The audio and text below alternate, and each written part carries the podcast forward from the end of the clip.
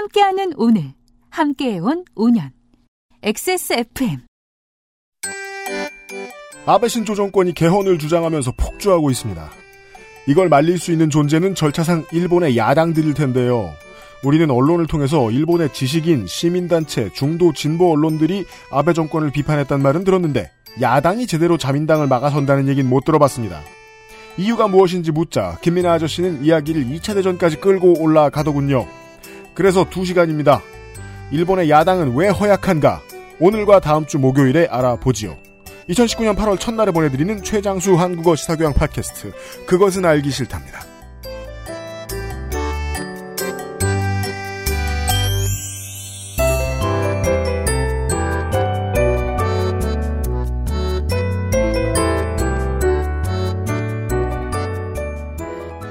지구상의 청취자 여러분 한 주 동안 안녕하셨습니까? 대륙의 서쪽에 계신 여러분들은 대체 이, 게 그게 무슨 기분인지 저희에게 가끔씩 알려주시길 바랍니다. 트위터나 인스타로요.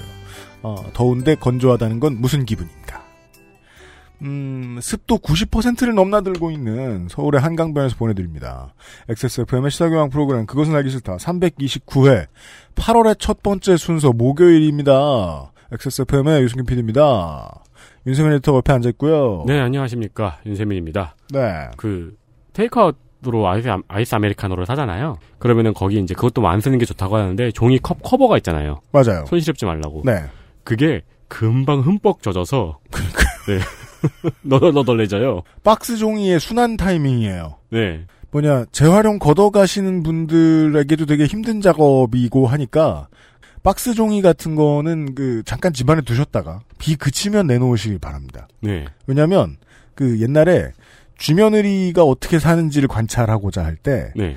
어, 요즘 같은 위생이 아니던 시절에는, 쥐며느리 많이 들끓게 하려면은, 박스 종이를 물에 적셔가지고 한 시간만 아무 데나 두면 됐었어요. 아, 진짜요? 네. 그러면 동네 주민들이 야 워터파크 개장했대 이러면서 다 모여들고. 근데 그런 것도 관찰하셨어요? 예. 저희 저희 때는 수시가 없는 대신에 수시로 이런저런 것들을 교육시켰어요. 예. 오늘은 잠시 후에 어, 미나문구 시간에 일본 얘기를 할 텐데요. 네. 네, 첫 번째 아저씨가 가장 덜 잘 모르는 분야이기 때문에 하는 거고요. 제일 잘 아는 분야. 반대로 말하면 제일 잘 아는 분야잖아요. 예, 근데 저희는 그런 말을 하고 있지 않습니다. 미나문구 시간에. 네, 네. 그 아무것도 몰라요! 네. 가장 덜 잘 모르는 분야는 건담 아닌가요? 네. 어, 건담 얘기를 할 수 없으니까. 일본의 앞으로 개헌이 될지 말지를 예상해 볼 수 있는 가장 중요한 카드 한 가지를 어, 통사로 소개를 해드리도록 하겠고요. 광고를 듣고 시작하겠습니다. 그것은 알기 싫다는 이달의 PC로 만나는 컴스테이션. 한 번만 써본 사람은 없는 빅그린 프리미엄 헤어케어. 모발은 함부르크 맥주 효모 로아스웰 비오틴 셀렌에서 도와주고 있습니다.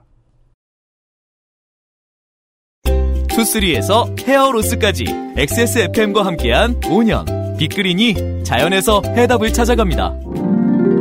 Big Green.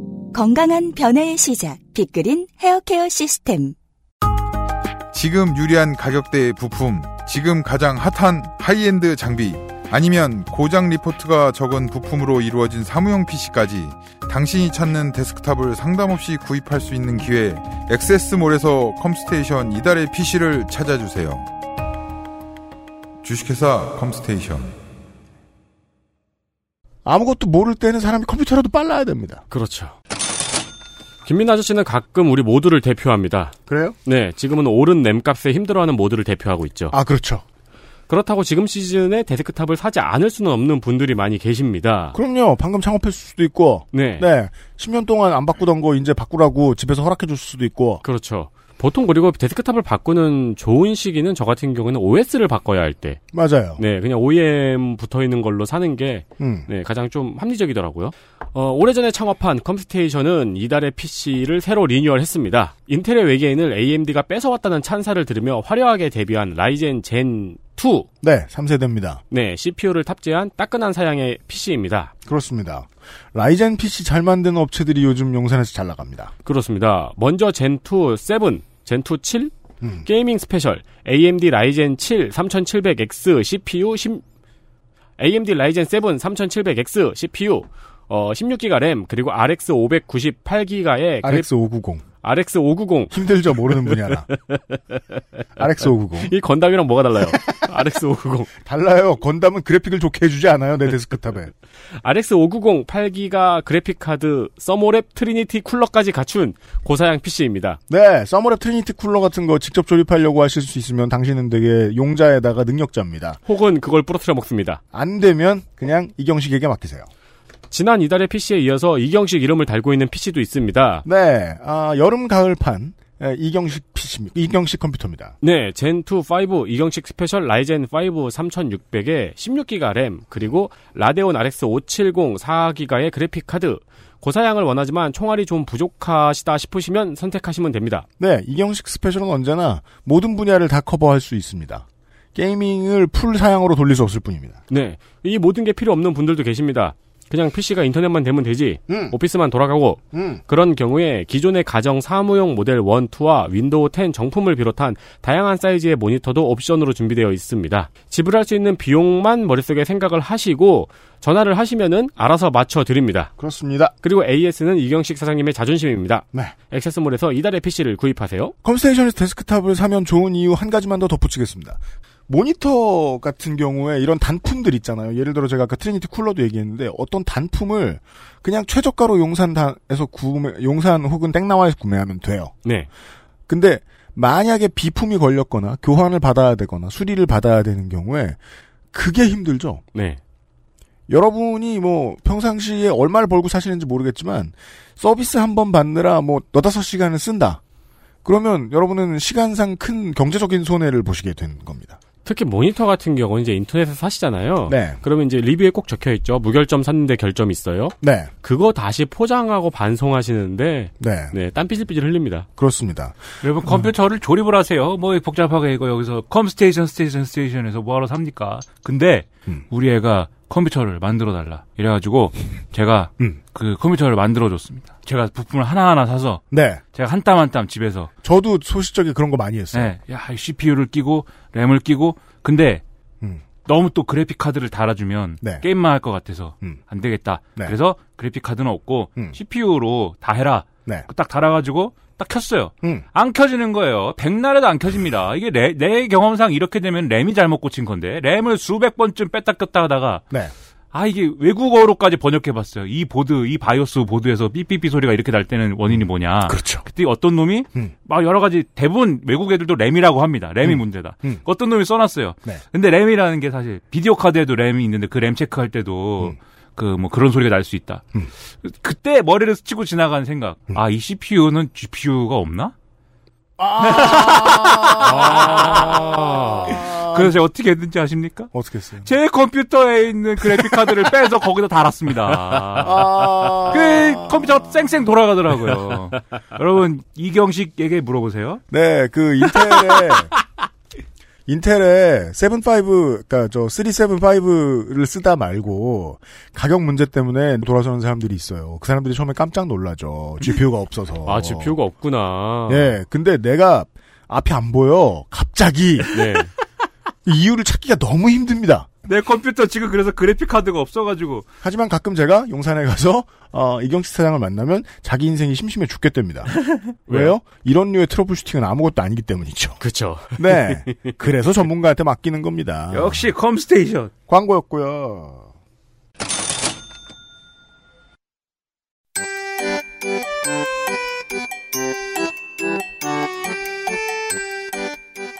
양산형 시사평론 민하문구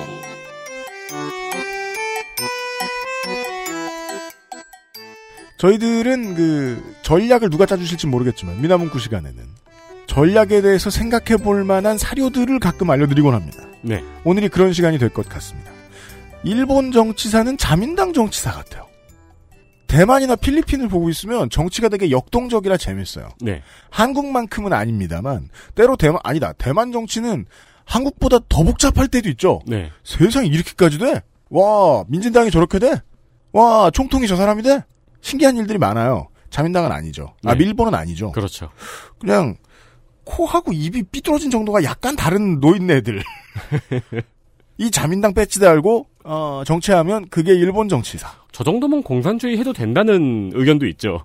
그리고 어, 이번에 선거를 치르고도 사실 의도를 분명히 가지고 굳건하게 밀어붙이면 여전히 아베는 개헌을 성공할지도 모릅니다. 네. 네. 개헌 성공 의석이 얼마죠? 3분의 2입니다. 뭐야. 집권여당이 어, 옆에 정당들 데려다가 3분의 1을 만들 만큼 되게 편안한 상태란 말이야. 네. 그 우경화 했다느니 뭐 어쩌고저쩌고 말도 많은데. 어떻게 저럴 수가 있지? 반대되는 질문이죠. 이, 당, 이 나라는 야당이 얼마나 약한 거지? 대체 뭘 하는 거지? 야당은? 네. 아저씨는 오늘 일본 야당에 대한 얘기를 해줄 거예요. 네, 야당. 야당이 어감도 좋고 야당이 좋죠. 네. 일본 야당은 망했습니다. 올해, 그니까, 야당이 망했다 그러면 뭐죠? 늘 야당입니다. 너무 심하게 망해서 이제 어떻게 할 수가 없어요. 네. 어떻게 왜 이렇게 망했냐 이거죠. 아베 신조를 왜 아무도 이렇게 못, 못 말리냐. 음. 네. 일단 참의원 선거를 치렀는데 그 선거 결과를 봐도 딱 나오지 않습니까? 네. 참의원 선거 결과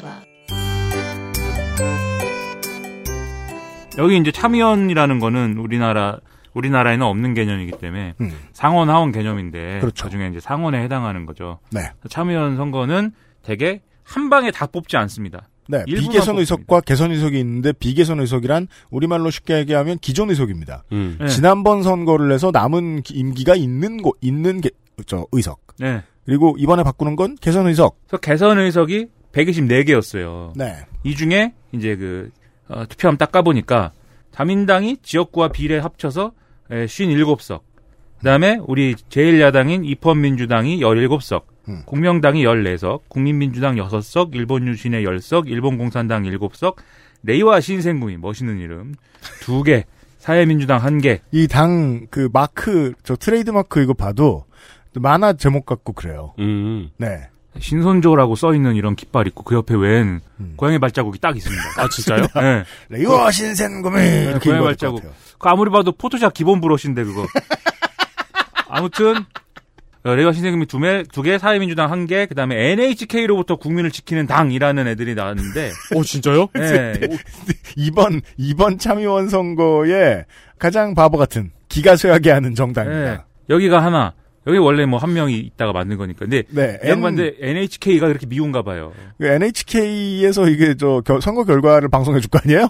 네, 다른 언론사들도 보면은 N 짧게 말해서 N국 이렇게 써놨더라고요. 네, 예. 근데 NHK에서는 그냥 NHK라고 쓰면 어떨까? 짧게 줄여서 네. 이런 얘기도 나왔어요. NHK 수신료 내기 싫다 뭐 이런 거 얘기하는 사람들인데, 예를 들면 KBS가 싫은 사람들의 당 이런 그렇죠. 거예요. 그렇죠. 그렇죠. 근데 네. KBS가 그냥 싫은 것도 아니에요. KBS가 싫은 사람들로부터 아니 아니지. KBS로부터 사람들을 지키는 당이잖아요. 그렇죠.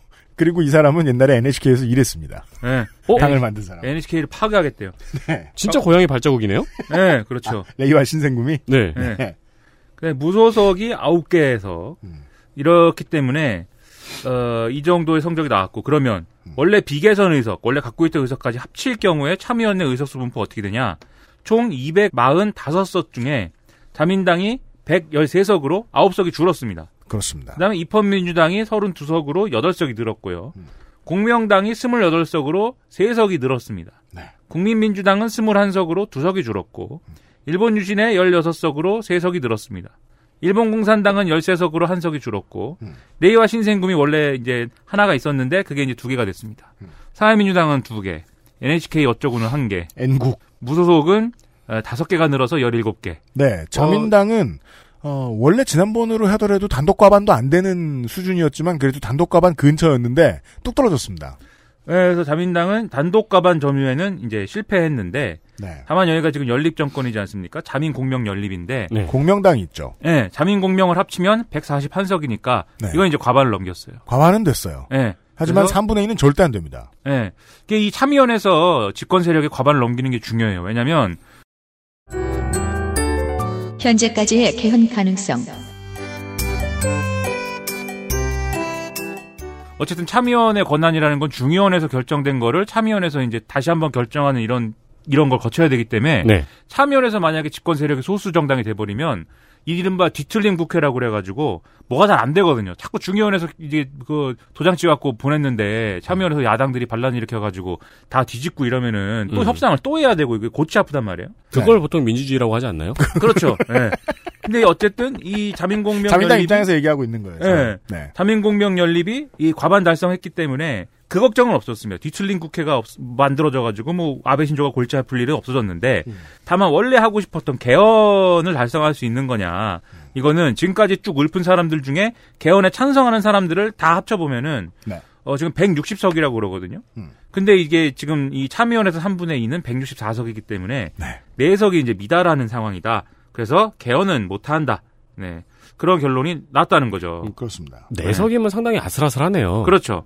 이 아슬아슬한 상황에서 거기다가 지금 자민당의 단독 가반을 정하지 못한 상태이기 때문에 공명당은 또 개헌에 소극적이거든요.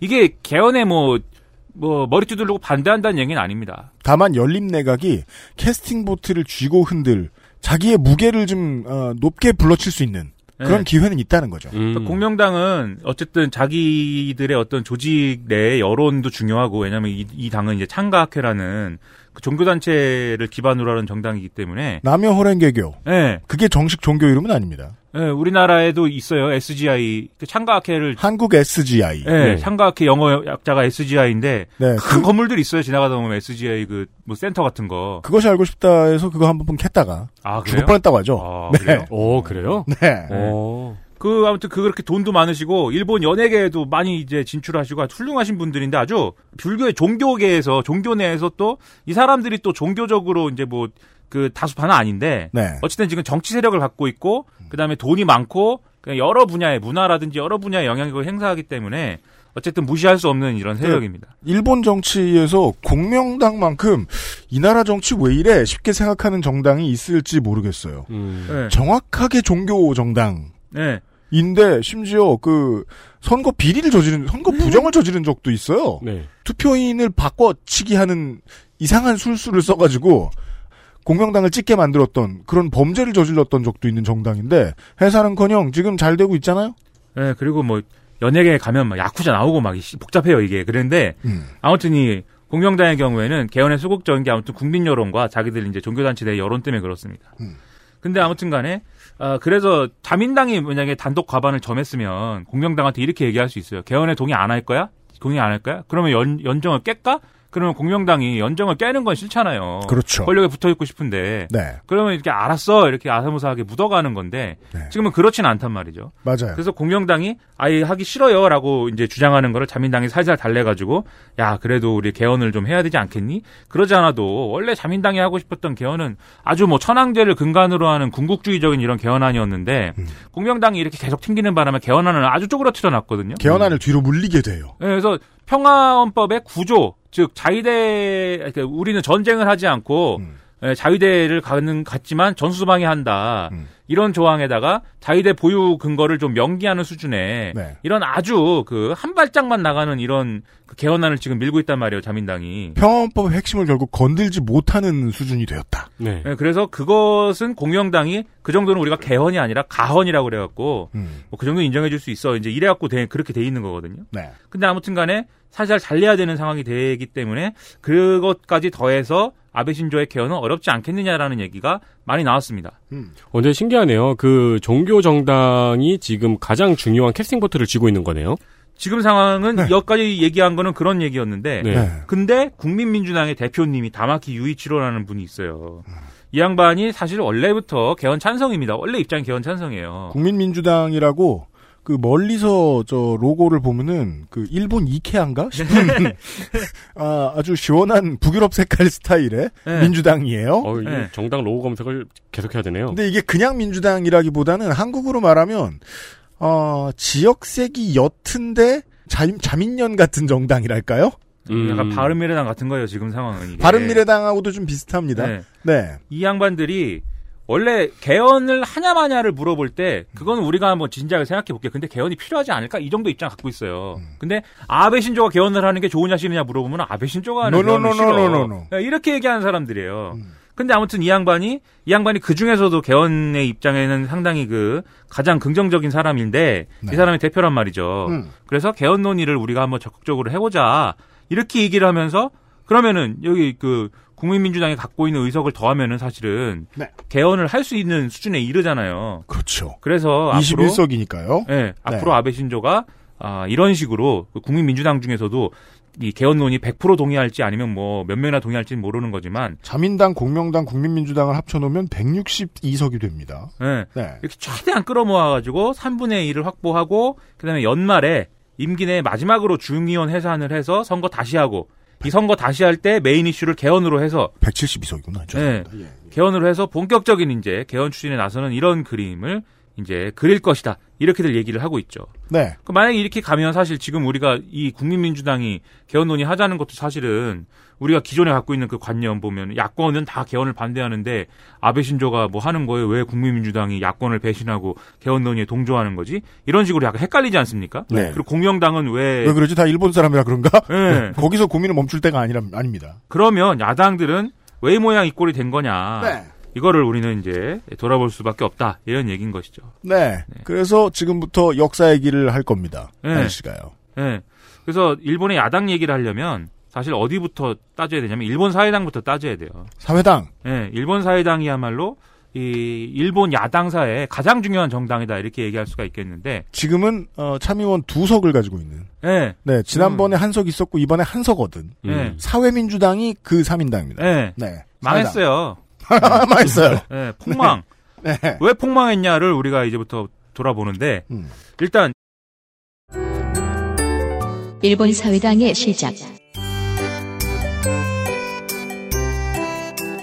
1차 대전 이후에 이제 노, 이 원래 전쟁을 하면은 전쟁을 하면 이제 노동 노동 계급들이 이제 전쟁에 이제 참전을 하고 네. 그러면서 그군이 뭐야 저 군수공업이나 이런 게 집중적으로 발달을 하고 네. 그러면서 어쨌든 그 전쟁에 참전한 이런 노동 계급들이 불만을 가지게 되고 음. 그러면서 이 노동 운동이 막 활성화됩니다. 원래 전쟁을 하면 음. 뭐, 전쟁 이후에 제가 참 대학생 때 이런 말을 그, 밥 먹고 가라만큼 많이 들었던. 예. 무산 계급의 정치 세력화의 음. 모범적 사례. 예. 일본 사회당.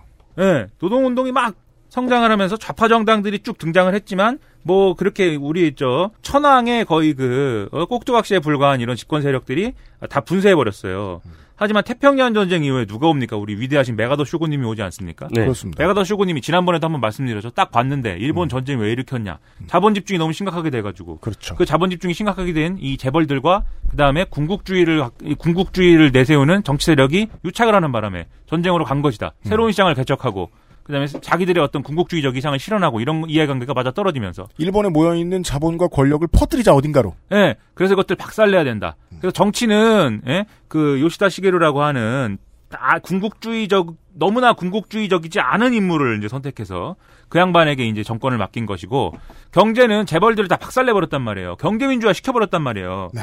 그러면서 동시에 노동운동하는 사람들 이런 사람들을 좀 성장 노동운동하는 사람들이 성장하는 거를 방관해요. 메가더 쇼군께서 네. 거기다가 공산당의 정치 활동 이런 거를 열심히 해봐 이렇게 예, 니네 한번 뭐 열심히 해봐 잘 해봐 이렇게. 보- 정치 활동을 보장해 줍니다. 야, 원래 니네가 견제해야 돼. 그렇죠. 공산당을 온실 안에 넣어놓으면 3인주의자들은 더더욱이 활개를 치게 됩니다. 왜요? 메이저에 편입된 기분이 들어요. 음. 네. 그때부터는. 근데 이렇게 하다 보니까 좌파 정당들이 노동 운동에 기반한 좌파 정당들이 우후죽순 이제 또 막 나오는데 그렇죠. 이 사람들이 잘 생각해 보니까 공산당하고 우리는 달라요. 뭐냐면 공산당하고는 첫째 얘기가 안 통합니다. 공산당은 코민테른의 지도를 받기 때문에 쉽게 설명한다. 네. 말이 안 통해요. 이게 저 제가 잘합니다 이거. 사회주의자와 공산주의자는 대화가 어렵답니다. 어디 어디 지도를 받고 뭐 지침을 따라야 되는 분들하고는 얘기가 안 통해요. 왜냐하면 그분들은 그 지도와 지침에 따라서만 협상을 할 수 있고 그거에 따라서만 움직이시기 때문에 합의를 뭘 해도 다음날 뒤집히고 뭐 어렵습니다 얘기가. 3인주의자가 보는 공산주의자는 범선에 타는 선원들 같죠? 신의 뜻대로 간달까요? 네. 네. 그래서 그 그런가요? 점에서 같이 하기가 그렇겠죠. 어렵고 네. 두 번째로는 우리가 지향하는 어떤 사회상이 소련은 아닌 것 같지 않냐? 뭐 이런 게 있어요. 네. 소련은 좀 아니고 뭐 우리가 그 소련까지는 안 가는 수준에서 한번 뭘 해보자 이런 생각이 있었기 때문에 공산당 빼고 나머지 당들이 연합을 해서 일본 사회당이 만들어집니다. 그런데 일본 사회당 딱 만들어 놓고 보니까 우리도 사실 그 해방 직후에 이른바 진보 사회주의 세력이 상당히 그 지분이 있었거든요. 진보당. 조왕의 진보당 엄청 엄청난 인기를 구가하지 않았습니까? 네. 마찬가지로 여기도 일본 사회당이 폭발적인 인기를 누려요. 그래가지고 1947년에 중의원 선거를 했는데 사회당이 제1당이 된 거죠. 네. 그리고 이 사회당은 재밌는 게 이 아무튼 여러 세력들이 연합한 이런 당이기 때문에 원래 직함이 예, 대표가 이제 대표라고 직함을 안 부르고 위원장이라고 합니다. 사회당 위원장 음. 이렇게 부르고 간사장이라고 하네요. 예. 그다음에 간사장이어야 할 이제 예를 들면 사무총장, 간사장 뭐 이런 직함에 있는 사람은 서기장입니다. 네. 예. 그래서 위원장, 서기장 체제예요. 이 사회당 위원장이었던 가타야마 데스가 이제 어떻게 이름이 데스예요. 5 kill 3 death 뭐 이런 건데 네. 이 가타야마 데스가 아 그러면 이제 우리가 아 연립을 이- 일당은 됐지만 과반 확보는 안 됐기 때문에 네. 연립 정권을 만들어야 되겠는데 연립 정권을 만들 때 만들더라도 이런 시기에는 지금 예? 이거 지금 47년이기 때문에 전후가 얼마 어, 전후에서 탈피하지 못한 상황 아닙니까? 이런 시기에는 거국 내각을 좀 해야 되겠어. 라고 생각을 해서 당시 당시에 이 직전까지 총리였던 요시다 시게루 세력까지 다 포괄하는 네. 이런 거국 내각을 제안을 해요. 음. 그래서 모든 정파가 참여합시다. 근데 요시다 시게루가 이거 참여하면 안 될 것 같아. 여기서 한번 쉬고 가야 되고 여기 이거 망한 다음에 나와야 될 것 같다 우리가. 이렇게 생각을 해서 요시다 시게루의 자유당은 나는 연정을 안 해요. 이렇게 하고 이제 빠집니다. 망할 줄 어떻게 알았을까요? 아, 딱 보면 이제 그 견적이 나오죠. 컴스테이션 견적 나오죠. 예. 운동권들이 어중이 떠중이들이 모여가지고 지금 거국 내각을 하자 그러는데 그게 잘 되겠습니까 이게? 그 요시다 시게루가 지식인 답변 남겨놓고 막 성직을 대고 이 당은 망함 이렇게 쓰고. 이 당은 망하고 요시다 시게루는 창당하여 집권할 것임. 가타야마 데스 데스함. 냉무. 그래갖고 어 가타야마 데스가 당시에 이제 요시다 시게루 노선이 싫다고 생각한 보수 정당이 민주당하고 그다음에 국민협동당이라는 무슨 당이 있어요. 이렇게 3당 연립으로 내각을 꾸려서 이때 집권을 합니다. 일본 사회당이 최초로.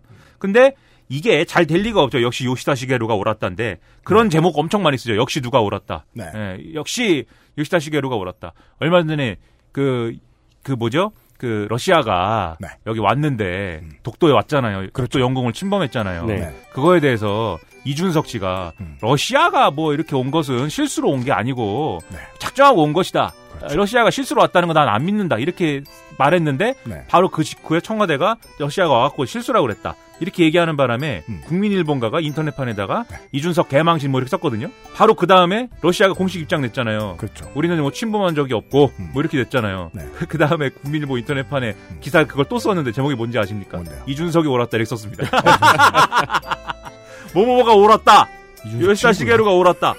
옳았다는 말은 저는 그 금난세 씨가 말하는 게 가장 귀에 잘 박히는데 아 그래요? 금난새가 나왔어요? 금난새 왜 나오지? 옳았다 할라 비발디 엄마들 아 뭐지? 좋겠다 땡지 다이어리 광고랑 아 한 번 들으면 잊을 수가 없는 계속 듣게 되는 다행히 저는 안, 안 듣고 XSFM입니다.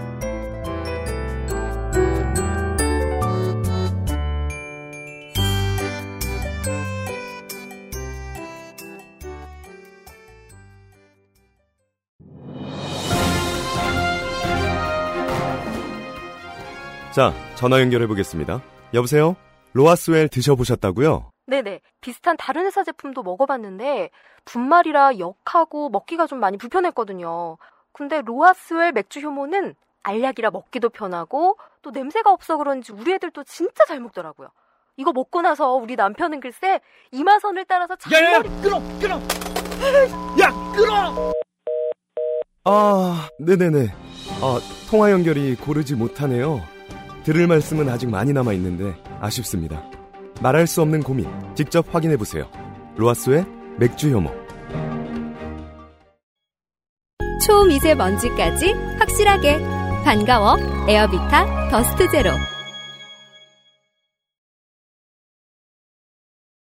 아무튼 일본의 보수 세력들은 사회당은 오래 못 갈 것이다라는 투철한 믿음을 가지고 있었다. 그래서 48년도에 연립이 실제로 붕괴했어요. 내부 분열이 막 일어나고 막 무슨 내가 불신임안을 냈는데 거기에 뭐 내부의 일부가 동조하고 막 난리가 나가지고 예. 그리고 이때 진보적으로 뭔가 정책 추진을 뭔가 야심차게 해보려고 했지만 단 1년 만에 이렇게 붕괴하는 바람에 성과도 하나도 못 남겼습니다. 그리고 나서 요시다 시게루의 자유당이 다시 집권을 하고 이때는 아, 슬슬 이 분위기 보니까 미국이 이거 뭐 어, 지금 뭐소 중국의 공사나 그다음에 소련의 어떤 어, 힘이 세지고 뭐 이런 국면을 봤을 때 일본을 너무 조지면 안 되겠어라는 생각을 할 때요. 네. 그리고 GHQ를 요시다 시게루가 이제 서로 이제 그 합의를 봐서 앞으로 우리는 이 공산주의 이런 거는 용인하지 않는 선에서 그리고 우리도 무슨 재무장 이런 거는 주장하지 않는 선에서 뭔가 이런 자유민주주의와 조금 그다음에 저기 자유주의 뭐 이런 것 좀 허용하는 정도에서 우리가 그 잘 해봅시다. 그래서 공산주의랑 노동운동 이런 거는 좀 탄압을 해줘야 될 것 같아요. 여기에 합의를 해요. 음. 40년대 말은 미국에게 있어서 소련과 금을 긋는 시기였습니다. 일본과 한반도 어디에서 금을 그어야 되지 고민하다가 나온 정책 GHQ가 바뀝니다. 네. 멘탈이. 그래서 노동자 대량 해고, 그다음에 공산당과 노동운동 탄압 이런 정책들을 요시다 시게루가 쭉 밀어붙여요. 이걸 이른바 역코스라고 그럽니다. 역코스. 역코스. 원래 가던 대로 안 가고 GHQ가 원래 가던 대로 안 가고 돌아서 돌아서 반대 방향으로 가기 시작했다. 그래서 역코스라고 그럽니다. 쇼부를 치는 거죠. 네. 아, 우리가 당신네들 말을 정말 잘 들을 테니까 우리에게서 권력을 빼앗아 가지 않는 게 좋을 것 같아. 음. 왜냐면은 소련이 자꾸 구애하거든. 네. 그리고 그쪽에 구애를 들어주는 사람들이 지금 일당이거든. 쇼부를 네. 잘 쳤겠죠. 그리고 이런 상황 속에서 사회당은 여전히 좌우의 어떤 대립 구도가 내부에 이제 남아 있는 상황이었어요. 가타야마 내각 당시에 벌어졌던 그 사이가. 사회당의 첫 번째 분열.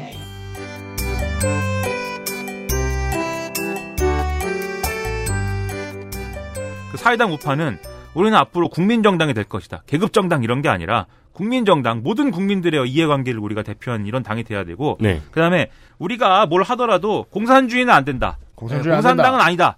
반공주의 이런 거를 이제 주장을 합니다. 그 사회당 좌파는 우리는 뭐, 뭐, 니들이 뭐라고 그래도 사회주의 혁명을 할 것이다. 우리는 사회주의 혁명을 하기 위한 당이다. 이렇게 자신들을 규정을 하면서 그러기 위해서는 지금 공산당하고 협력을 할 때이다. 이러면서 서로 싸워요. 그러니까 공산당은 옆에 있는데 공산당이 아닌 데서 막 싸우네요. 네, 그렇죠. 이게 맨날 문제가 됩니다. 그 GHQ의 경우에는 GHQ가 사회당을 딱 봤을 때 하여튼 얘들이 공산당은 아니잖아요. 그렇죠. 공산당은 아닌데 지금 노동운동이 어쨌든 분출하고 뭐 이렇게 뭐 하는 것은 그거는 뭐 완전히 뭐 씨를 말려버릴 수는 없고 사회당을 키워줬더니 사회당이 크는 걸 내버려뒀더니 공산당하고 연립하면 어떡하지? 이 노동운동이라는 게 중요한 게 좌파 정당과 진보 정당들의 조직적 기반이 되기 때문에 노동운동이라는 건 중요하거든요. 그 노동운동을 완전히 씨를 말려버릴 수가 없다면 공산당을 주는 게 좋을까 사회당을 주는 게 좋을까? 차라리 사회당을 주자. 당연합니다. 네, 그래서 GHQ가 미국의 입장에서는요. 네, GHQ가 일본 노동조합 총평의회 결성 이거를 용인해 버려요. 이게 뭐냐면 줄여서 총평이라고 그럽니다. 이걸 누가 만들었느냐? 아까 말씀드린 사회당 좌파가 주축이 돼서 사회당 좌파에서 노동운동 내에 우리로 따지면 민주노총 같은 걸 만들어 버린 거예요. 네. 그래서 총평 즉 에, 사회당 좌파와 아주 밀접한 관계인 에, 노동운동 조직인 총평이 결성이 됩니다. 그리고 이 내부에 그러면 총평을 지도하는 또 사회당 좌파만의 어떤 또 이 조직이 있어야 되잖아요. 사회당 내부에. 그들이 이제 사회주의 협회라는 걸 구성을 해서 사회주의 협회와 총평이 서로 아주 밀접한 관계를 유지하는 네. 이런 조직적 기반이 형성이 돼요. 그 다음에 1951년이 되면 아까 말씀드린 이 미국의 미국 GHQ의 이 생각이 본격적으로 이제 제도화되는데 뭐냐면 어, 이 소련을 막기 위해서 이제는 일본 고만 괴롭히고 소련과 중국을 막기 위해서 일본 고만 괴롭히고 이제 일본을 자유롭게 이제 해줘야 되겠다. 그래서 샌프란시스코 강화 조약이라는 걸 맺어줘요. 샌프란시스코 강화 조약이라는 거는 그 전까지 이제 일본이 전범국이고 전쟁을 일으킨 나라기 때문에 침략을 당한 사람들한테 이런저런 배상을 하시고 그다음에 뭐 이러저러한 뭐 어, 내용으로 앞으로 뭘 해나가기로 한다 이런 걸 담고 있는 조약이에요. 지금 말씀드렸듯이 침략을 한 나라가 침략을 당한 나라한테 뭔가를 해주는 내용이 샌프란시스코 강화 조약의 핵심이거든요. 네. 근데 우리는 뭐예요? 우리는 침략을 당한 나라라고 우리는 생각을 하지만 네. 우리는 식민지예요. 그래서 식민지이기 때문에 우리는 여기 당사자로 못 들어가 있어요. 네. 그래서 이런 식민지 이 피해국이라든지 아니면 샌프란시스코 강화 조약에 포함되지 않은 이런 뭐 침략당한 나라라든지 피해를 본 나라들에 대해서는 나중에 이거 말고 샌프란시스코 강화 조약 말고 나중에 일본이 개별적으로 뭐 쇼부를 치든지 하세요. 이렇게 하고 끝난 게 이 샌프란시스코 강화 조약입니다. 네. 그래서 우리가 이 모양 이 꼴인 것도 이 여파인 것도 있는데 천하장막이 거치고 나니까 이제 그 한국의 국민들은 신문을 읽고 이러면서 아 우리나라가 외교하기 정말 복잡하구나 네. 참 힘든 지정학적 위치구나라는 생각을 하기 시작했는데 패전을 하고 난 뒤에 일본의 입장을 보면 아주 아주 비슷합니다. 왜냐하면 그 당시에는 공산주의와 자본주의 때문에 그 아시아에 저 심리적인 금이 그어 있지도 않았어요. 네. 둘러싸여 있구나 미국 소련에게 손을 어떻게 잡고 놨다 풀었다 하면서 외교를 아슬아슬하게 해야 하는구나 음. 라는 생각을 가지고 있는 사람들이 많았다는 거죠. 네. 그리고 그 중에는 소련과 손을 잡아야 된다는 사람도 있을 것이고 완전히 미국의 손을 잡아야 된다는 사람도 있을 것이고 중간에서 밸런스를 잡아주는 조정자의 역할을 할 필요가 있다라고 얘기하는 자강파들도 있었을 거예요. 음. 그 일본이라는 인격체가 있으면 일본은 이렇게 생각했어라고 쉽게 설명이 되는데 그 민주주의 안에서 보면은 그게 싸움인 거잖아요, 전부 다. 그렇죠. 일본의 야당 혹은 일본의 현재 정치 상황을 이야기하는데 왜 50년대에 그 노동자들의 각성, 어, 무상계급의 정치 세력화 이런 것을 왜 이야기할까? 한국은 현대사에서 그걸 다 지워버렸어요. 조봉암을 살인하면서. 네.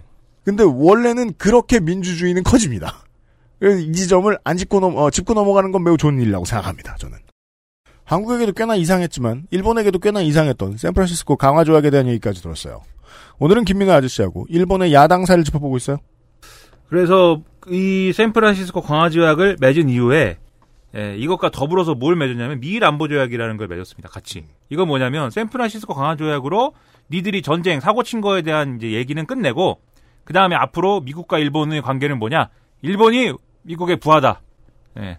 너네는 그냥 뭐 우리 부하로 이렇게 우리 군대 딱 내줘. 예, 미군 기지도 우리가 거기 갖다 놓고 뭐 다 할 테니까 뭐 우리의 부하로 이제 뭐 정확히는 오키나와를 안 돌려준 상황에서 오키나와에다가 미군 기지. 그렇죠. 아무튼 간에 40년대 일본은 그 생각을 했다니까요. 아니 미군의 기지를 우리가 받아? 소련을 무슨 눈치로 보려고? 네.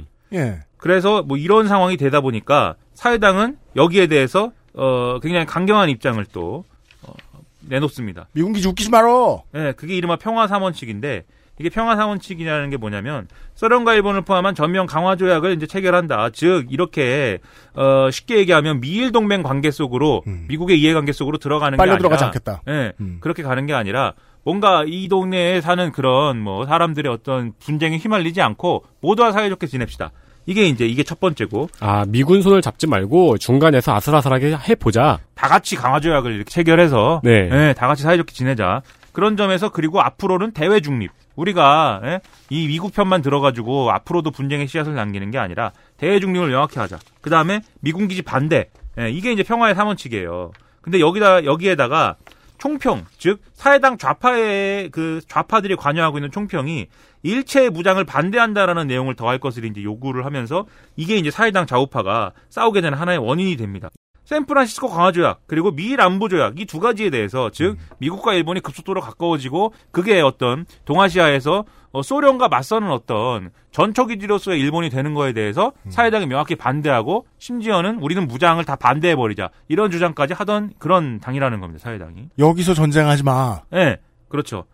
우리도 안 할게. 그리고 나서 이제 지난번에 자민당 역사에 대해서 하면서 그 얘기를 한번 쭉 해드렸죠. 요시다 시게루와 하토야마 이치로에 예? 내가 돌아올 때는 대표직을 내놔 뭐 이런 이런 약속을 했는데 안 지켜지고 뭐 이런 얘기를 해드린 적이 있잖아요. 그거 이거 이 얘기하면서 이 그걸 같이 들으시면은 이해가 더 잘 될 텐데 아무튼간에 사회당에게 찾아온 55년 체제.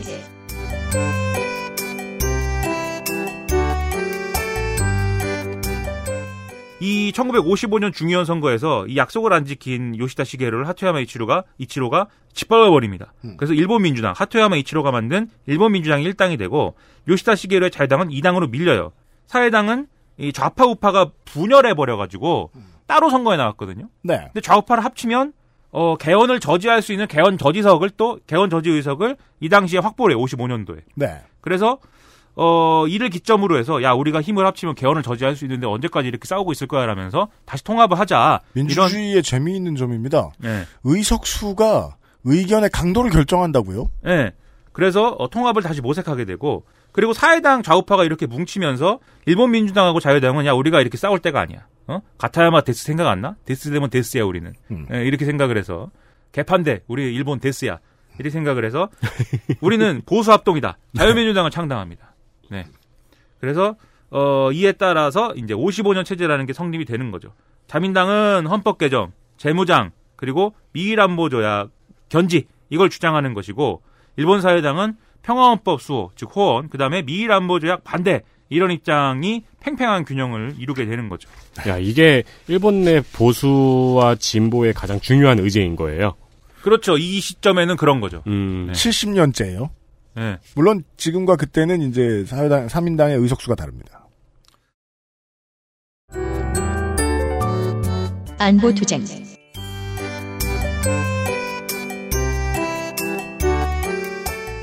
자, 이후에 이제 지난번 자민당 얘기에서 쭉 다뤄드렸듯이 당시에 이제 그 미일 미일 안보 조약이 불평등하다고 생각한 자민당 내에 요시다시 반요시다 시계로 파벌들이 나섭니다 이제. 음. 그 선두에 서 있는 사람이 기시노부스케였죠. 네. 그래서 미일 안보 조약을 개정 좀 더 평등한 관계로 개정하기 위해서 여러 가지 이제 협상을 합니다. 미국하고 그게 이제 목전에 다가와요.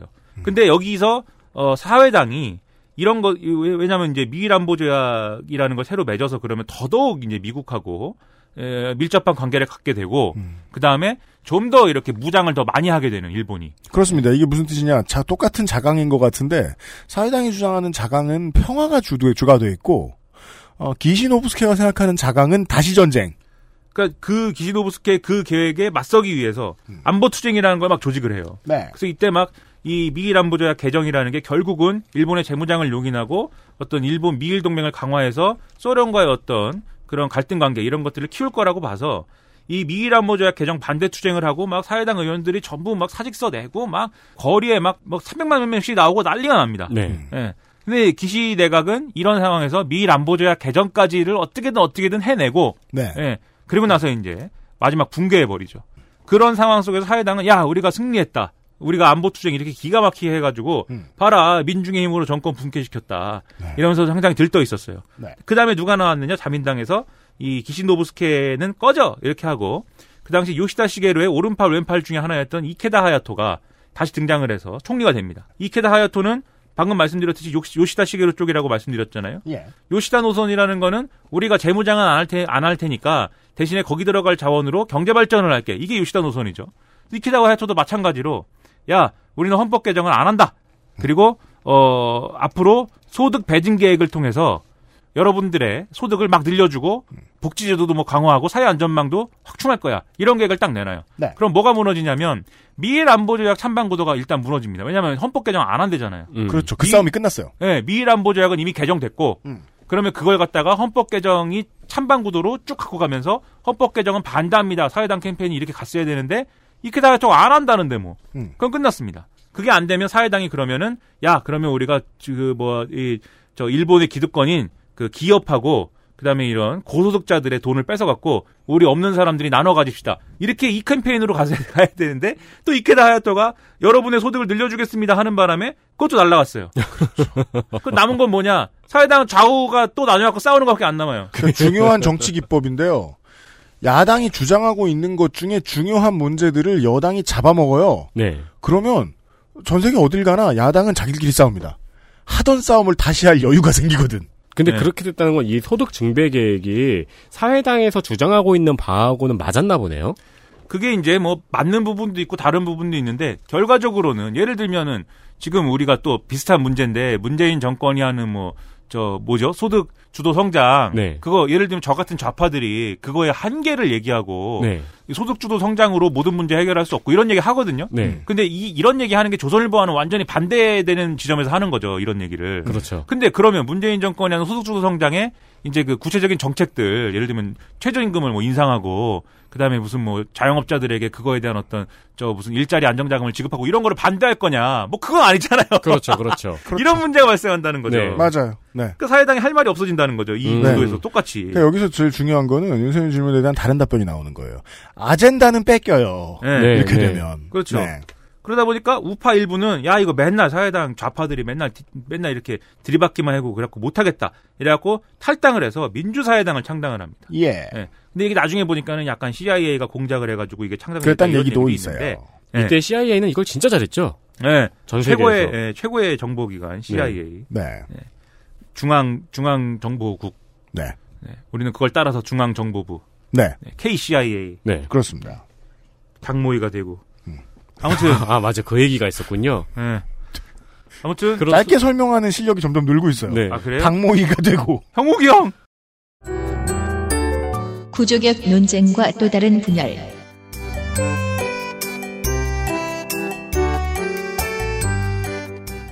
1960년 10월에 그래서 사회당이 임시당대회를 하기로 했는데 왜냐하면 임시당대회 뭐 가끔 해요 이런 거 당대회 같은 거 해서 중요한 결정도 내리고 앞으로의 노선도 논의하고 이런 거를 해야 되니까 네. 예, 전당대회를 하는데 이 전날 이 사회당 위원장이 극우 활동가 그때까지 기시노부스케 지지하고 뭐 이런 사람이었겠죠. 음. 그거 활동가 청년이 와가지고 네. 사시미로 그냥 찔러버려갖고 죽는 사건이 일어납니다. 확실히 사심이었습니까? 네. 긴 칼이었어요. 아주 긴 칼. 네. 네. 네. 아주는 아니지만 꽤 긴 칼. 음. 네. 그렇죠.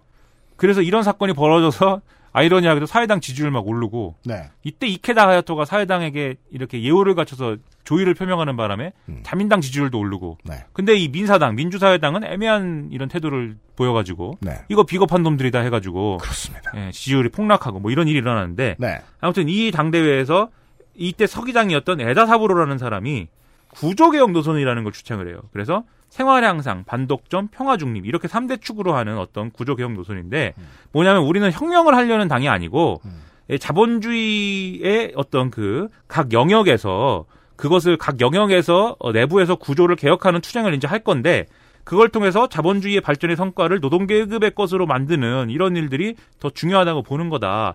이런 계획을 발표를 합니다. 온건 3인주의지요. 네. 그래서 구체적인 정책으로는 복지제도를 확충한다든지, 안정고용을 달성하겠다든지, 최저임금제를 도입 내지는 강화한다든지, 노동시간을 단축한다든지, 그리고 대외무역을 통제, 자유무역 반대인 거죠. 네. 대외무역을 통제한다든지, 이런 계획들을 쭉 발표를 해요. 그때 이때만 해도 에다 사부로라는 사람이 야 전망이 저렇게 전망을 내놓고 뭐 전망이 있는 사람이군 싶었는데 문제는 뭐냐면 62년도에 당 기관지에다가 이렇게 씁니다. 예, 인류의 4대 성취가 있다. 그게 뭐냐면 첫 번째로 미국의 높은 평균 생활 수준, 두 번째로 소련의 철저한 사회 보장, 세 번째로 영국의 의회 민주주의, 네 번째로 일본의 호원 평화가 그것이다.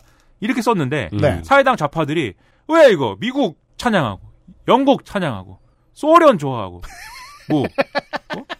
완전 이상한 놈이구만 이거. 그냥 사이좋게들 지내자라는 말인 것 같은데 그 중에 우리도 살짝 끼워놓고. 그러니까 이게 네. 7, 80년이 지난, 지난 일이라 마음 편하게 얘기할 수 있는 것들인데요. 그 시절의 진보 정치가 속이 좁아요. 네. 보면. 되게, 예. 교조주의자들이죠. 나보다 더 세게 말한다. 아니 뭐 맞잖아 이게 뭡니까 이게 그래서 네. 난리가 나갖고 이 아까. 말씀드린 총평을 지도하던 사회주의 협회 네. 사회당 좌파들이 모여 있는 이 사람들이 구조개혁론이라는 거는 결국 이 미국의 어떤 세계 전략에 포섭되는 것이구만 혁명을 포기하는 것이구만 안 되겠구만 이래가지고 아주 에다사브로를 인간 쓰레기다 이렇게 음. 해버립니다. 음. 그래서 1964년이 되면은 이 사람들이 어쨌든 당권을 장악하기 때문에 복지국가 건설은 자본주의로의 투항이다.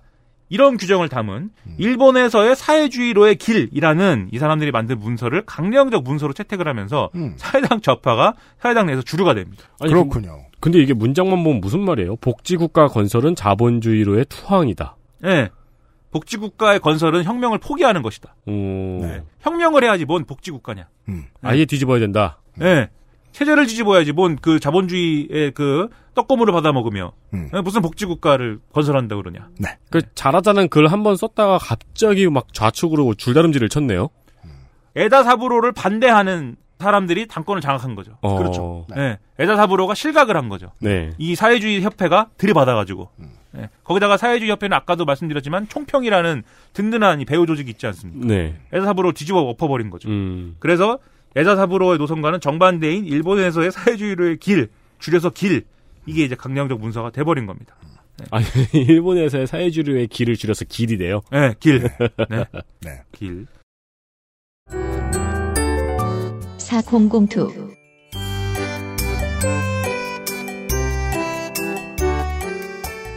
그 와중에 공산당은 뭐라고 있었느냐? 공산당은 탄압을 당해가지고 지금 불쌍한 처지잖아요. 네. 노조도 없고 음. 아무것도 없어요. 그러다 보니까 대도시 지역에서 개혁에 대한 열망에 호소를 합니다. 그래갖고 우리가 복지제도도 하고요. 그다음에 우리가 공산당 무섭지만 아 그런 사람들은 아닙니다. 음. 우리 의회를 통해서 어쨌든 이 사회를 바꾸려고 하는 사람들이고요. 우리 지역민들이 함께 의회를 통해서 또 우리의 요구를 또 중앙 정치에 전달하는 게 뭐 중요하지 않겠습니까? 뭐 이래 가면서 예, 속은 시커먼 사람들이 아, 왜요? 이래 가면서 예, 아무 정치인들은 다 속이 시커매요. 네. 그렇게 얘기합시다. 이래 가면서 대도시 지역에서 자기 기반을 쭉 늘려가요. 네. 오히려 공산당이 온건 노선을 펼쳐가지고 들어가네요. 예, 지역에서 예. 왜냐면 기댈 데가 없으니까. 네. 예. 그죠? 사회당은 혁명을 주장하고 있고. 예, 조직도 없고 의석도 부족하니까. 예. 예. 그런데 당시에 뭐가 계속 문제가 되냐면 이게 그 전쟁 이후에 고도 발전을 쭉 하지 않습니까? 우리나라랑 똑같아요. 전쟁으로 뭐 부서진 국토 뭐 이런 거 있는데 공장을 다시 세우고 뭐 한강의 기적 뭐 여기는 무슨 다른 기적이겠지. 그몇 10년 만에 더 이상 전후라는 말을 듣지 않을 정도로 산업 기반이 발달했다. 뭐 이렇게 자평을 하는데 네. 그걸 통해서 공해 문제가 발생을 하기 시작합니다. 공해 문제나 또는 이런 뭐 지역 뭐 정, 지역 민주주의 뭐 이런 복- 복지 이런 문제를 제기하는 시민 단체들이 쭉 생겨요. 그러다 보니까 자연스럽게 이 시민 단체들하고 공산당이 지역 사회에서 뭔가 우리가 앞으로 개혁을 해보자, 혁신을 해보자 이런 공동 전선 같은 게 형성이 돼요. 네. 그럼 사회당도 지역 조직이 있는데 그걸 그냥 멀뚱멀뚱 바라보고만 있을 수는 없는 거잖아요. 어, 우리 관리는 공산당이 지금 되게 잘하고 있는데. 예. 그리고 동네에서 그런 이제 그 진보 활동 이런 거 하다 보면 그 동네에 있는 진보 단체들이 모여서 큰 무슨 뭐 조직을 만들었다 그럴 때 거기 가가지고 또 한 발 걸쳐주는 게 또 예입니다. 그게. 음. 테이프 끊어야죠. 예. 가가지고 이제 한 발 걸쳐주기 시작하면서 사회당, 공산당의 4002 이런 것들이 지역 차원에서 작동하기 시작해요. 예. 그리고 이런 거를 통해서 성과를 내려고 했는데 하지만 자민당이 이 당시에 혁신지자체 이런 이제 지방선거를 해보면 무슨 특정 정당이 아니라 이런 식으로 혁신 지자체 우리는 지역에서 혁신을 추진하는 우리는 큰 모임이야. 이 중에는 공산당도 있고 사회당도 있고 시민단체도 있어. 이런 모임들이 막 성과를 내서 그런 데서 배출한 지자체장들이 있는 데가 혁신 지자체다 이렇게 불리고 그런 혁신 지자체장들이 모여갖고 무슨 혁신 지자체 무슨 뭐 모임 같은 거 만들고 그랬거든요. 맞아요. 지방 정치를 들여다보면 네. 어떤 이슈를 해결해 주느냐가 그 정당의 색채를 아무것도 설명해 주지 못하는 경우가 되게 많죠. 네. 예. 그런데 자민당이 또 이 이 뭐 자민당이 해도 되는 거예요. 그렇죠 사실. 네. 통해 문제 뭐 자민당이 해결 못 합니까? 아니 뭐 내가 기장군수 뭐 저 한국당 후보야. 네. 원전 늘리겠습니다. 이럴까요?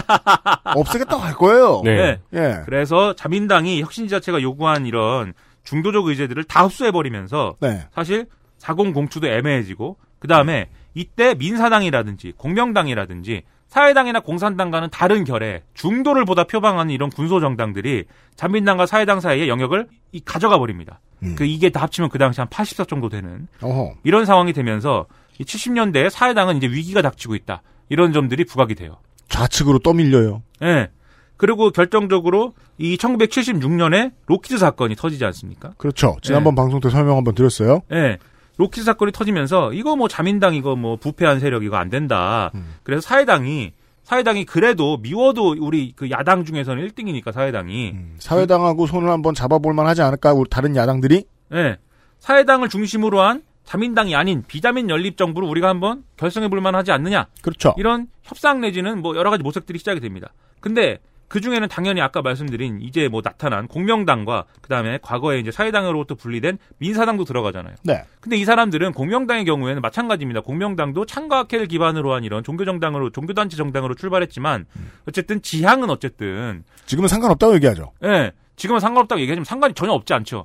근데 지향은 중도적인 어떤 지향을 가질 수밖에 없잖아요. 이 사람들 진보가 아니니까 네. 진보 아니니까. 그리고 민사당도 저는 그래서 대체 그 불교 민주주의라는 게 공명당에 예. 뭔지 모르겠습니다. 그게 뭐 내용 없어요. 그냥 하는 겁니다. 네, 해야 되니까 하는 거예요. 불교조주의자들 같아. 예. 하여튼 뭐지? 네, 이거 뭐 이 녹음실이 무너지고 있어요 지금. 부처님의 노하십니다. 네, 지금 석가모니가 시다르따님이 지금 노하셔가지고. 임시 방음판 하나가 쓰러졌는데요. 네. 예, 네. 어, 저는 오늘부터 남녀 호랭개 교, 교인이 네. 되기로. 그 그 뭐 뭘 얘기하고 있었지? 아 그래서 로키드 사건? 네. 예, 이 연정을 해야 되는데 공명당하고 민사당은 공산당을 끼는 연정은 안 하겠다고 주장을 하기 시작해요. 예. 근데 사회당 좌파들은 공산당하고 하고 싶잖아요. 그렇죠. 그러면서 다시 대보 갈등이 시작됩니다. 사회당에서. 음. 야 이게 뭐 말이 돼 이러면서 그러면서 아니 지방에서는 그 정- 공산당하고 손잡고 이지저지 다 하고 있는데 네. 중앙에서만 공산당 빼놓고 하자고? 예. 그러니까 한편으로는 공산당을 끼는 순간 자민당을 엎을 수 있는 연정은 지금 불가능한데 저 언제까지 공산당 이거 뭐 별것도 아닌 거 끼고서는 언제까지 우리가 집권을 도외시하고 실제 숫자로는 공산당이 중요하지 않으니까 네. 말을 뒤집을 수도 있는 거지 정치가. 예. 그리고 우리가 이렇게 크게 그림을 만들면 공명당, 민사당도 연립정부 끼겠다고 하겠지. 끝까지 뭐 오리발 하겠어? 이러면서 막 싸우면서 뭐가 얘기가 나오냐면 야 사회당 좌파들 니네가 잘한 게 뭐야? 니네가 당직 다 독점하고 우리 우파들 사회당 우파들 다 왕따시키고 이럴 수가 있어라 그러면서 막 들이받고 난리가 납니다. 음. 이 항쟁에서는 여러 가지 총평의 어떤 그 어, 조직의 어떤 왜소화도 있고 여러 가지가 작용하면서 이 사회당 좌파들이 져요. 사회당 좌파들이 내부 져가지고 사회주의 협회는 그럼 우리는 앞으로 당직이나 장직이나 이런 데는 관여하지 않고 우리는 연구만 계속 하겠습니다. 예. 이렇게 이런 선언을 합니다. 그리고 이 투쟁 과정에서 아까 말씀드린 에다사부로 이런 사람은 탈당을 해버리고 사회민주연합 이런 걸 또 결성을 해요.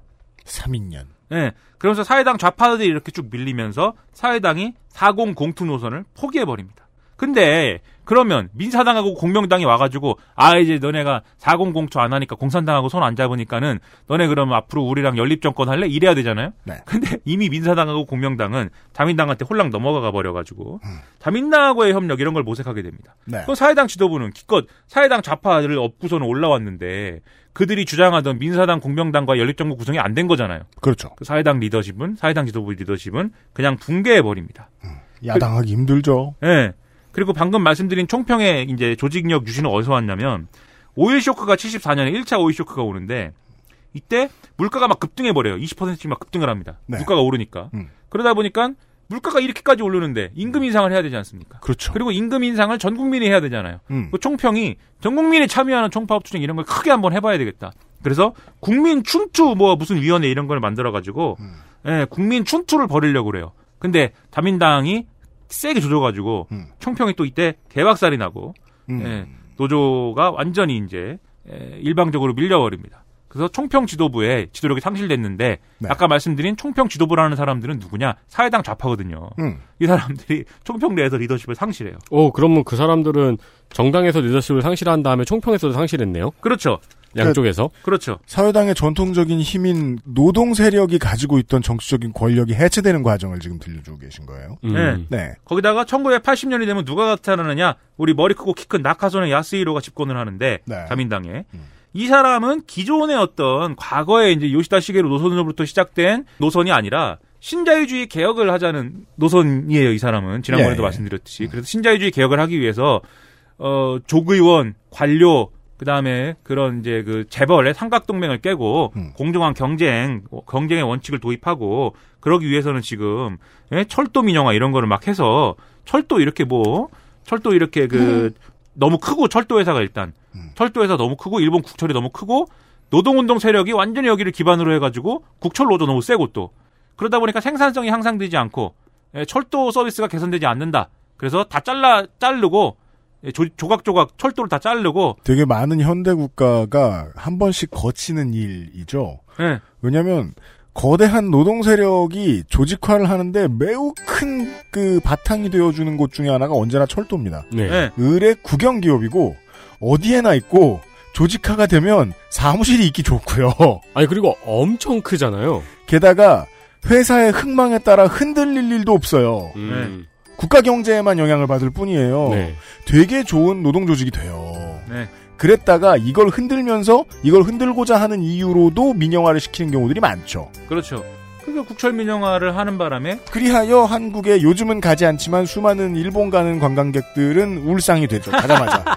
무슨 이게 다 뭐, 이게 다 뭐야! 무슨 패스를 뭐 끊어야 되고 뭐 김민아처럼 소리를 질러요, 막. 찾아야 되고 그거를 막이 교통 지옥이구만, 이게. 시형 철도가 있고 막 너무 너무 힘들죠. 표파는 자판기도 다르고. 네. 네, 그죠. 너무나 복잡하고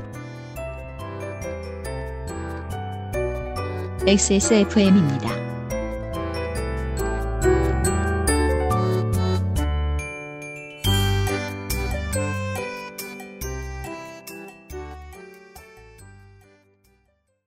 지루성 두피염이라 가렵고요. 머릿결은 푸석푸석하니 엉겨붙어요. 게다가 이젠 머리카락까지 많이 빠지니까 너무 불안한 거 있죠? 샴푸 아무거나 쓸 때는 이미 지난 것 같고 좋다는 거 많이 써봤는데 글쎄요. 뭐 없을까요? 빅그린 헤어로스 샴푸요. 구스베리 추출물로 모근을 더 건강하게 자연 유래 성분으로 자극 없는 세정력, 뛰어난 보습 효과와 영양 공급까지 빅그린 이젠 탈모 샴푸도 빅그린 헤어로스 샴푸. 온라인에서만 모든 것을 해결할 수도 있습니다. 컴스테이션 이달의 PC 마음에 드는 사양이 나왔다면 바로 액세스몰에서 결제하세요. 주식회사 컴스테이션 87년도에 그래서 국철 민영화가 완료되면서 국철 노조 완전히 뭐 개박살 나고요. 음. 제 그다음에 이제 이때 또 나타난 게 일본 노동조합 연합이라는 게 등장을 합니다. 네. 이거는 총평이라는 데가 너무 좌경화되어 있는 우리나라로 따지면 민주노총 같은 그런 조직이기 때문에 우리나라로 따지면 한국 그렇죠. 한노총 같은 게 나와야 된다. 네, 한국노총 같은 걸 새로 만든 거예요. 네, 일본 노련이 나옵니다. 네, 이게 이제 일본 노동조합 연합 줄여서 렌고라고 그러거든요. 네. 그리고 나서 총평이 너무 일방적으로 밀리고 완전 붕괴 직전에 이르러서 거기다가 주요 지지 기반인 국철로도 다 박살났잖아요. 네. 그냥 렌고에 흡수가 돼요, 또 총평은. 그래서 노동계의 우경화. 예.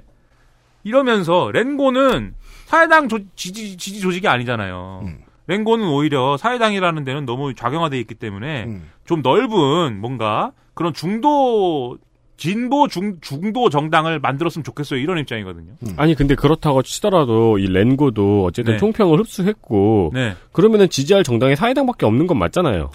근데 이, 이 당시에 이제 사회당이 또 잘 안 나가기 시작하기 때문에 네. 예, 위기에 봉착하기 때문에 야 사회당으로 더 이상 안 되고 다 야권의 일종의 해처 모여를 주장하는 거죠. 야권의 야권이 해처 모여를 해가지고 사회당 말고 더 넓고 하여튼 더 온건하고 더 우경화된 큰 정당, 큰 야당 한번 만들어봐. 음. 이게 이제 랭고의 입장이었습니다. 한국과 일본 정치 사이의 공통점들 중에 하나입니다.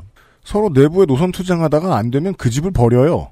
꼭 그 집 있던 데 말고 그 근처에 가서 새로운 빅텐트를 쳐요. 그건 뭐 한국이랑 비슷하다고 보시면 되겠습니다. 네.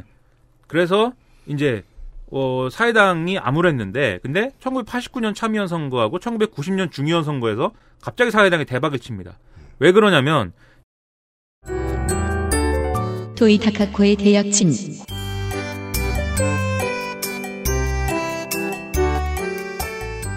이때 이제 자민당이 리크루트 사건 이것도 뭐 비리 사건이죠. 지난번에 네, 자민당 사건도 자세히, 예. 자민당 안드로이드가 소개해드렸어요. 예. 여기다가 자민당 정부가 소비세 인상을 추진을 해요. 그러니까 세금 올린다고 그러는데 누가 좋아합니까? 소비세 우리나라로 따지면 부가가치세거든요. 음. 근데 이때 소비세 뭐 낮아요. 3%인가 뭐 그래요. 네. 우리나라 10%잖아요. 부가세, 부가가치세. 네. 우리는 10%씩 다 내고 있는데 일본 사람들은 3%도 못 내겠다고. 아무튼 한국 무저항조세 상당히 세거든요. 예, 아무튼 일본 꽤 낮은 편이다. 예, 지금은 소비세 아마 8% 8%까지 왜냐면 왔을 거예요. 일본 식당에 가서 그 가격표 붙어 있고 가격표 붙어 있는 데에 비해서 그 계산할 때 그 내는 비용이 달라요. 네. 그럼 이게 뭐냐 물어보면 세금이라는 거예요. 네. 이거 관광객 처먹 등 처먹나? 왜냐하면 어떻게 생각하냐? 10%가 아닌데 이게 무슨 세금이야 이렇게 얘기하고 있는 거예요. 그렇죠. 네. 8% 10%안 겁니다, 돼요. 지금. 네. 8%. 근데 이게 어, 있었고 그 다음에 농산물 수입 개방 이런 거를 추진하면서 왜냐하면 이때가 되면 이제 그 아, 시장 개방 이런 거 이런 압력들이 미국을 중심으로 해서 이제 가해지는 그런 시기이지 않습니까? 네. 자유무역 체제로 넘어가면서 그래서 여러모로 자민당 정부에 대한 반감이 전 영역에 걸쳐서 증가하는 이런 시기가 됩니다. 음. 그리고 그거를 사회당이 원래는 흡수를 못하는 건데 지금 네. 왜냐하면 사회당이 계속 이런 부침을 겪고 왔기 때문에 네. 도이 다카코라는 인물이 등장하면서 이 도이 다카코가 다 이런 사- 자민당에 대한 반감 흡수해 버려요. 이 도이 다카코라는 사람은 이제 사회당의 새로운 위원장이 된 사람인데 좌우 분열 속에서 좌파나 우파의 지분을 갖지 않은 예, 약간 저 바지 사장 개념으로 위원장이 되신 분인데 예, 이제 여성이고 네. 여성이고 시민 운동 출신이어가지고 뭔가 참신하고 깨끗하고 과거에 무슨 뭐 이념에 얽매이지 않는 이런 사람이다라는 이미지가 있었어요. 네. 예. 그래서 이 사람이 국민적으로 굉장히 인기가 좋아지고 마돈나 열풍 이런 얘기가 나올 정도로 돌풍을 막 일으킵니다. 그래서 이 돌풍을 이른바 도이붐 이렇게 부르기도 해요.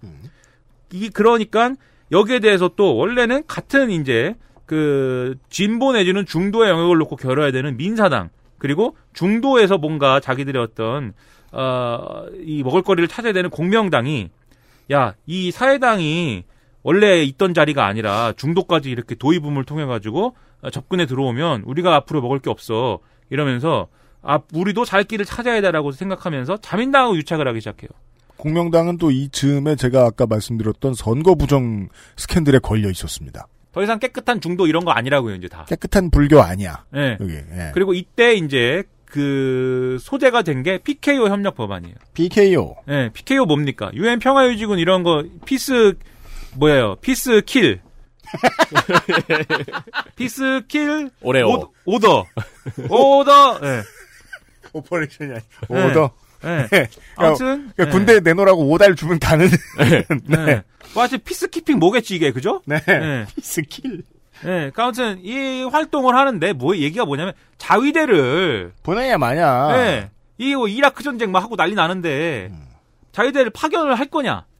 파견을 해야 되지 않느냐 우리가? 네. 우리가 비록 평화헌법이 있고 뭐 이렇지만 하지만 이건 어쨌든 평화 유지 활동인데. PKO에 대해서 자민당은 늘 한 가지 선택이었습니다. 가야 돼. 네. 물론 내부에서도 눈치가 보이니까 아 전투 이외 병가만 보내. 네, 그렇죠. 혹은 이제 보통 급진한 사람들은 아 몰라 다 가. 네. 음. 그래서 가서 그걸 보- 그 우리 파병 논리하고 똑같은 거예요. 그걸 보내야 음. 뭔가 떨어지는 콩고물이 있는 것이고 하다못해 이거 안 보내면 미일 동맹이 있고 일본 일본을 미국이 방어해 주는데 어 그러면 너네 뭐 돈 더 낼래? 뭐 이렇게 나온다고요. 그렇죠. 그러니까 뭔가 기여를 해야 되니까 그러면은 미군 여러분들이 저기 저 중동에 가가지고 고생하실 때 우리가 뭐 초코파이라도 하나 사드리라고 돈이라도 내야 된다고요. 그동안 그래서 돈만 냈잖아요. 그렇죠. 네. 네. 그돈 내는 것보다는 자기들 보내는 게 낫지 않냐.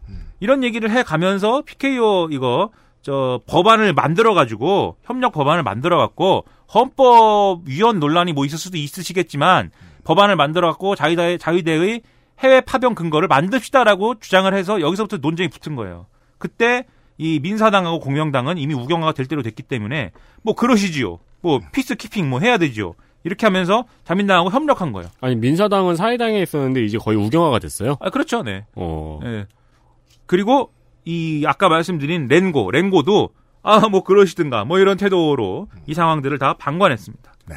그리고 사회당은 그러면 사회당이 이때 그러면 자위대 해외 파병하고 그 다음에 이 자민당이 겪고 있는 리크루트라든지 이런 정치자금 문제에 대한 어떤 정치 개혁 이 두 가지에서 자기 목소리를 막 내가면서 사실은 쭉 치고 치고 올라갔어야 되는 거죠. 이런 상황이었으면.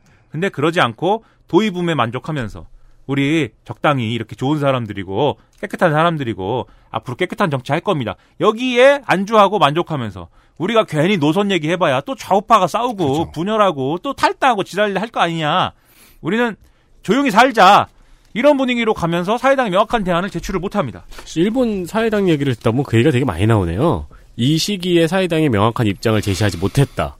네. 이게 그게 이제 아저씨의 시선이에요. 실제로 뒤에 어떻게 되는지를 보시면 제 얘기가 무슨 얘기인지 이해가 되실 거예요. 그래서 도의붐이 퇴조했어요. 도의붐이 뭐 100년 100년 1000년 갑니까? 1000년 만년 갑니까? 도이 다카코라는 사람이 뭐 예수님 부처님도 아니고 그죠? 약발이 뭐 안철수 약발 이런 거랑 비슷한 거란 그러니까 말이에요. 우리가 이게. 마크롱 얘기도 하고 안철수 얘기도 하고 그, 네. 그렇습니다만은 그 갑자기 등장한 어, 지지율을 많이 얻는 신인은 보통 중도다라는 이미지를 줘요. 음. 왜냐하면 이제까지 잘못한 게 없고 잘못한 게 없다는 건 활동도 대단한 걸 안 했기 때문에. 네. 근데 이 사람들이 보통 망하는 건 대단한 활동을 나는 하지 않습니다라고 하거나 대단한 활동을 할 능력이 없는 사람입니다라는 걸 보여주는 때가 있어요. 네. 그때 꺼져요 거품. 네. 네. 그래서 1991년 지방선거에서 사회당이 개박살이 나고요. 도입붐이 꺼지면서. 그러면서 이제 그럼 새로운 지도부가 나와야겠죠. 보수적인 지도부. 사회당 우파 중에서도 가장 보수적인 사람이 지도부가 됩니다. 그리고 이 사람이 이제 하려고 보니까 근데 사회당을 운영하려면 좌파 눈치를 안 보고는 안 되겠네. 네. 예, 그래서 좌파의 눈치를 보면서 애매한 태도를 취해요. 그래서 아까 말씀드린 PKO 협력 법안을 통과를 시키느냐 안 시키느냐의 문제에 대해서 반대를 하는 것도 아니고 찬성을 해주는 것도 아니고 표결 지연을 세월아 내월아 하기 시작합니다. 예. 왜냐하면 자기들이 어떤 입장을 취하든 사회당은 분열할 것이니까. 그러면서 양쪽에서 이제 공산당하고 민사당이 너네 입장을 분명히 해라고 얘기하는 거에 대해서 사회당이 제대로 대응하지 못하면서 그 전까지 이제 그래도 그래도 우리 과거에 4002에 기반한 공산당, 사회당, 민사당은 그래도 크게는 뭐 한 편 아니야? 이렇게 생각했더니 40민 공조가 다 무너져 버려요. 그래서 1992년 참의원 선거에서 뭐 이러고 있는데 뭐 선거 결과가 좋겠습니까? 네, 뭘 보여 뭔가 보여주지 않고 있는데 사회당 이또 참패하면서 그러면 선거 졌으니까 또 지도부는 붕괴하셔야 되겠죠. 그렇죠. 그래서 지도부가 또 붕괴를 해버립니다. 붕괴하셔야 돼요. 예, 사회당은 붕괴해버립니다. 음. 이런 사 이런 상황이 일어났는데 아까 말씀드렸다시피 어쨌든 간에 사람들이 예- 생각하는 건 자민당은 계속 비리나 저지르고 로키드 사건에다가 리크루트 사건까지 더해가지고 돈이나 받아먹고 거기다가 무슨 뭐 사가와 규빈 지난번에 말씀드렸어요. 택배 회사로부터 돈 받은 얘기. 네. 이것도 일어나면서 이게 뭐 안 된다. 정치 개혁을 해야 된다. 이런 여론이 비등해집니다. 정치 개혁이란 뭐냐? 호소화와 모리로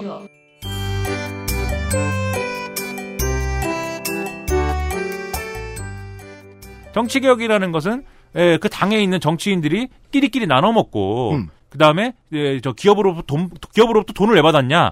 자기들이 끼리끼리 나눠 먹으려고 받았어요. 나눠 먹을 때 누구랑 나눠 먹느냐? 자기 파벌 사람들이랑 나눠 먹어요. 공당에서 공적으로 자금을 처리하는 게 아니라. 그렇군요. 예. 그러니 파벌을 어떻게 해야 되겠습니까? 파벌을 깨야죠. 근데 파벌이 유지되는 근간이 뭐냐면 중대선거구제예요. 중대선거구제에서 자민당 출신 의원이 두 명, 세 명씩 막 한 선구에서 달성, 이 당선이 될 수가 있는 구조기 때문에 네. 이두 명, 세 명을 각 파벌이 나눠 먹는 방식으로 하고 있어가지고 파벌이 유지되고 있다. 그렇죠. 그래서 소선거구제를 해야 된다. 이게 이 당시의 정치개혁 의제의 핵심 논리였습니다. 네.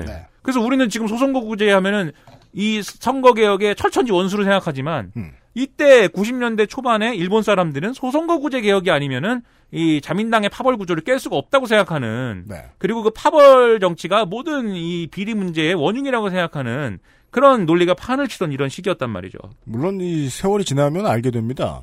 제도를 어떻게 바꿔도 어, 마인드가 그런 사람들은 해법을 찾아낸다고요. 그렇죠. 예. 아베 신조가 다 소선거구제를 기반으로 해서 아베 일강을 만들었지 않습니까? 파벌을 그렇죠. 없애시고 뭐 네. 그게 뭐 예. 아무튼 1993년이 되면 그래서 이런 분위기 속에서 우리의 위대하신 또 하토야마 이치로의 손자 되시는 하토야마 이- 유키오 씨가 자민당을 이탈해요. 예. 예. 그리고 이미 밖에 있던 사람들 몇을 끌어모으고 해서 신당 사키가케라는 걸 창당을 합니다. 예. 신당 사키가케. 사키가케가 뭐냐? 한자로 뭐 선구 이런 거예요. 선구자 아십니까? 선구자? 일송정 푸른 소를. 푸른 소른 부르라고 한 건 아닌데. 네. 아, 본인이 부르겠다고 통보한 거죠. 아. 선구자, 선구자. 아십니까? 이러면서. 선구자. 그 선구자 야 옛날에는 선구자 가사 알았는데 어쩌고 강가에서 말 달리던 선구자 저희가 지금 70분이 지났거든요. 아 그래요? 네, 70분 뭐. 제가 그, 어, 극, 극단의 조치를 취해야 되겠어요. 아 그래요? 네. 네. 이 다음 주에 하죠. 아, 지금 92년인데, 그거 어떻게. 아, 너무 많이 남았네요. 아, 아니, 나는 이 여기가 끝인 줄 알았네요. 20년 금방 갑니다. 20년 이거 뭐. 문학인 울어, 이거 지금. 아, 오셨어요, 지금? 문학인? 아, 저 너무 많이 남았네요. 있을 거예요. 아마. 문학인 오셨어요? 옆- 그러면은 네 뭐 난 시키는 대로 하면 되니까.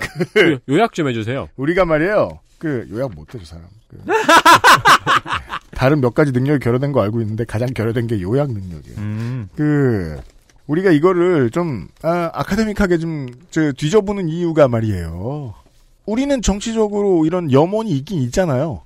아베가 개헌을 못했으면 좋겠다. 네. 그리고 아베 아니고 어떤 정치 세력이라고 하더라도 보통 국가로 가는 개헌 같은 거는 생각 안 해줬으면 좋겠다. 네. 일본이. 근데 개헌은 뭐 우리나라의 사례일수 그렇지만은 국민의 압도적인 지지가 있거나 아니면 여기저기 지지를 다 끌어모아서라도 만들어내야 되는 거거든요. 네. 예. 근데 개헌 근처까지 가 있잖아요, 지금.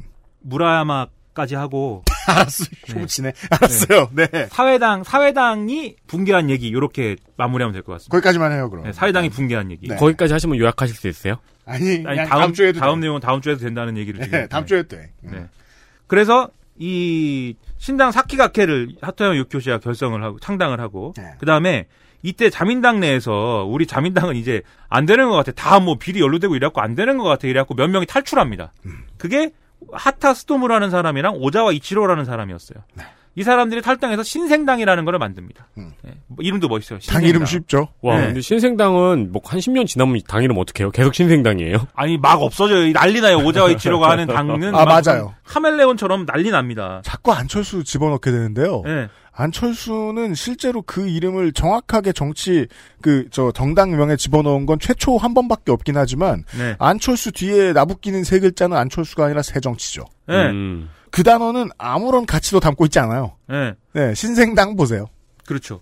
그리고 이때 또 누가 또 이렇게 호련이 나타나냐? 명문가의 후예이시자 구마모토 지사를 8년을 하고 또 한 번 할 수 있는데 건불 10년 이러고서는 그냥 던져버린 시대의 기인 호소카와 모리히로가 네. 일본 신당이라는 걸 갑자기 이유 없이 만들어 갖고 등장합니다. 이것도 이름이 의미 네. 없네요. 네, 아따 일본 신당. 뭐야 이게? 예. 이 사람 요즘에는 도자기 지난번에 말씀드렸는데 도자기 전문가로 아 그래요? 도자기를 빚으며 활동하고 있습니다. 굉장히 도예가라고 소개하는 좋네요. 그리고 호소카라는 집안이 대단한 집안이에요. 전국 시대로 거슬러 올라가야 돼요. 이 호소카 얘기하려면. 네, 네. 근데 그러면 이제 안 끝나니까. 예. 그래서 1993년 7월 달에 중요한 선거를 치르는데 주요 정당이 막 이렇습니다. 일단 자민당 있을 것이고요. 네. 일본 사회당 있을 것이고요. 우리 공명당 있고 민사당 있죠. 근데 방금 말씀드린 신생당이 나타났죠. 일본 신당 나타났죠. 신당 사키가케 나타났죠. 거기다 공산당 있죠. 얘들이 총출동해갖고 중요한 선거를 치렀어요. 그럼 이러면은 지금 여당이 완전 해체가 된 거잖아요. 분열이 되고. 어, 그런, 그런 상황인 거죠. 비리 사건 때문에. 네. 네. 그래서 결과적으로 보니까 자민당하고 사회당은 모두 퇴조했습니다. 자민당은 퇴조했는데 사회당 왜 퇴조했냐? 아까 말씀드렸듯이 정치개혁에서 그럼 어떻게 하자는 거야에 대해서 답을 못 내놨단 말이에요. 음. 네. 계속 몸살이느라. 지금 국민 여론은 정치 개혁을 뭐 해야 된다고 주장하고 있는데 그리고 거기에 대해서 나머지 세력들 자민당을 제외한 나머지 세력들은 소선거구제 이렇게 명확하게 지금 얘기를 하고 있는데 여기서 알 수 있습니다. 생각보다 일본은 오랫동안 굳건한 큰 제1야당이 있었고 아, 일본 국민들은 이 제1야당에 기회를 꽤 준 편이다. 그렇죠. 아, 그러니까 요약을 하면 저거군요. 이 비리 문제로 자민당이 퇴조할 때 그에 대한 명확한 아젠다를 일본 사회당이 가져가기 전에 다른 당들이 막 생겨나가지고 막 다 가져갔군요. 그렇죠. 정치 개혁에 대해서 사회당이 의- 이 이슈를 이 끌고 주도하지 못하기 때문에 네. 다른 애들이 죄 나타나가지고 지금 정치 개혁 할게요라고 주장한 사건입니다 이 사건이. 음. 그래서 그래서 사회당에다가 사회당 뭐 안 껴주면 섭섭하니까 사회당 그다음에 신생당, 공명당, 일본신당, 민사당, 사키가케, 사회민주연합. 이 사람들이 모여가지고 연립정권 만들자. 자민당 빼고. 이걸 합의를 해요. 그래서 비자민 열, 비- 비공상 연립정권이 성립이 되고 이때 총리는 이 중에서 우리 중에서 가장 그래도 훌륭하신 분인 어, 명문가 자제분이신 호소카 모리히로님이 하세요. 이렇게 해가지고 호소카 모리히로가 총리가 됩니다. 하지만 주요 내각의 주요 직책은 자민당 탈당파들이 다 가져갔어요. 왜냐하면 정권을 운영해본 경험이 있으니까. 그렇죠. 해봐도 뭐 하던 사람이 잘 하겠지. 네. 그 오자 이치로와 하타 스토무들이 다 갖고 가요. 음. 그러다 보니까 나머지 정파들이 그럼 피해 의식을 갖게 되지 않습니까? 아하. 예, 그랬기 때문에 아 오자 이치 근데 이 피해 의식도 그러니까 사람이 평소에 마음을 잘 써야 됩니다. 하타 스토무한테 간 게 아니라 오자 이치로한테 갔어요. 오자 이치로 저 새끼 나쁜 나쁜 놈이야. 네. 왜냐면 오자 이치로 이미지가 약간 공작 무슨 뭐 뒤에서 뭐 조종 뭐 배후 뭐 이런 이미지였기 때문에 그래서 반 오자 이치로라는 깃발 아래 다른 정파들이 싹 모이는 이런 구도가 형성이 돼요. 결정적으로 1994년에 이 정치개혁 문제가 일단락돼서 이제 소선거구제가 도입이 되는데 이후에 호소카 모리히로가 갑자기 소비세는 없애고 국민복지세를 신설하겠다 이런 입장을 내놓습니다. 음. 소비세 아까 말씀드렸지 3%였잖아요. 국민복지세는 7%를 매기겠다는 거거든요. 네. 소비한 거에 대해다가 네. 네. 그러면 그게 이름을 바꾼 거지만 소비세를 3%에서 7%로 올린다는 거랑 다른 게 없잖아요. 음. 그러다 보니까 이 소비세 얘기만 하면 박살이 나는 거예요. 호소카 정권 내부 분열이 시작됐고 결정적으로 호소카도 사과 규빈 사건이랑 뭐 그렇게 무관하진 않은 거 아니야? 이런 의혹이 제기되면서 어, 호소카 정권은 붕괴합니다. 무라야마 도미이치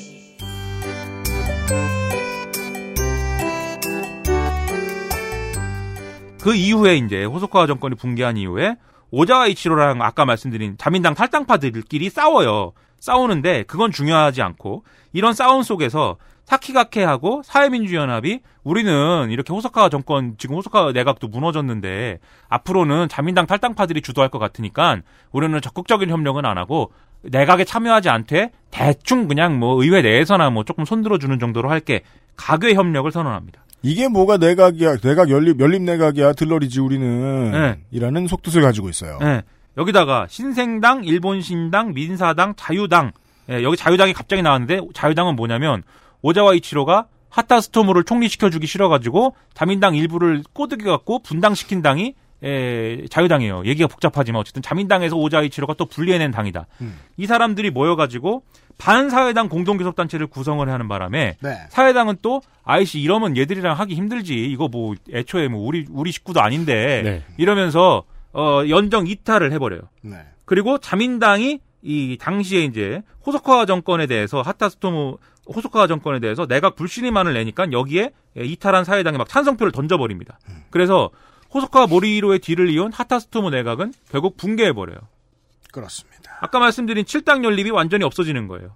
자민당인 이때 총재가 고노요이, 자민당이 너무 망조가 드니까 지난번에 말씀드렸죠. 바깥에 있던 인격자인 자민당 탈당한 상태였던 고노 요에이님, 지금 고노다로의 아버지. 예. 걔를 다시 모셔와가지고 총재를 시켜주고 그런 과정에서 이제 고노 다봐서 나오고 뭐 이랬는데 이때 이제 고노 요에이가 등장한 데다가 예, 오자와 이치로가 개혁을 주장하긴 하지만 신자유주의자예요. 그렇기 때문에 얘들이 나갔기 때문에 자민당이 상대적으로 좌경화되고 온건해진 상황, 상황이었어요.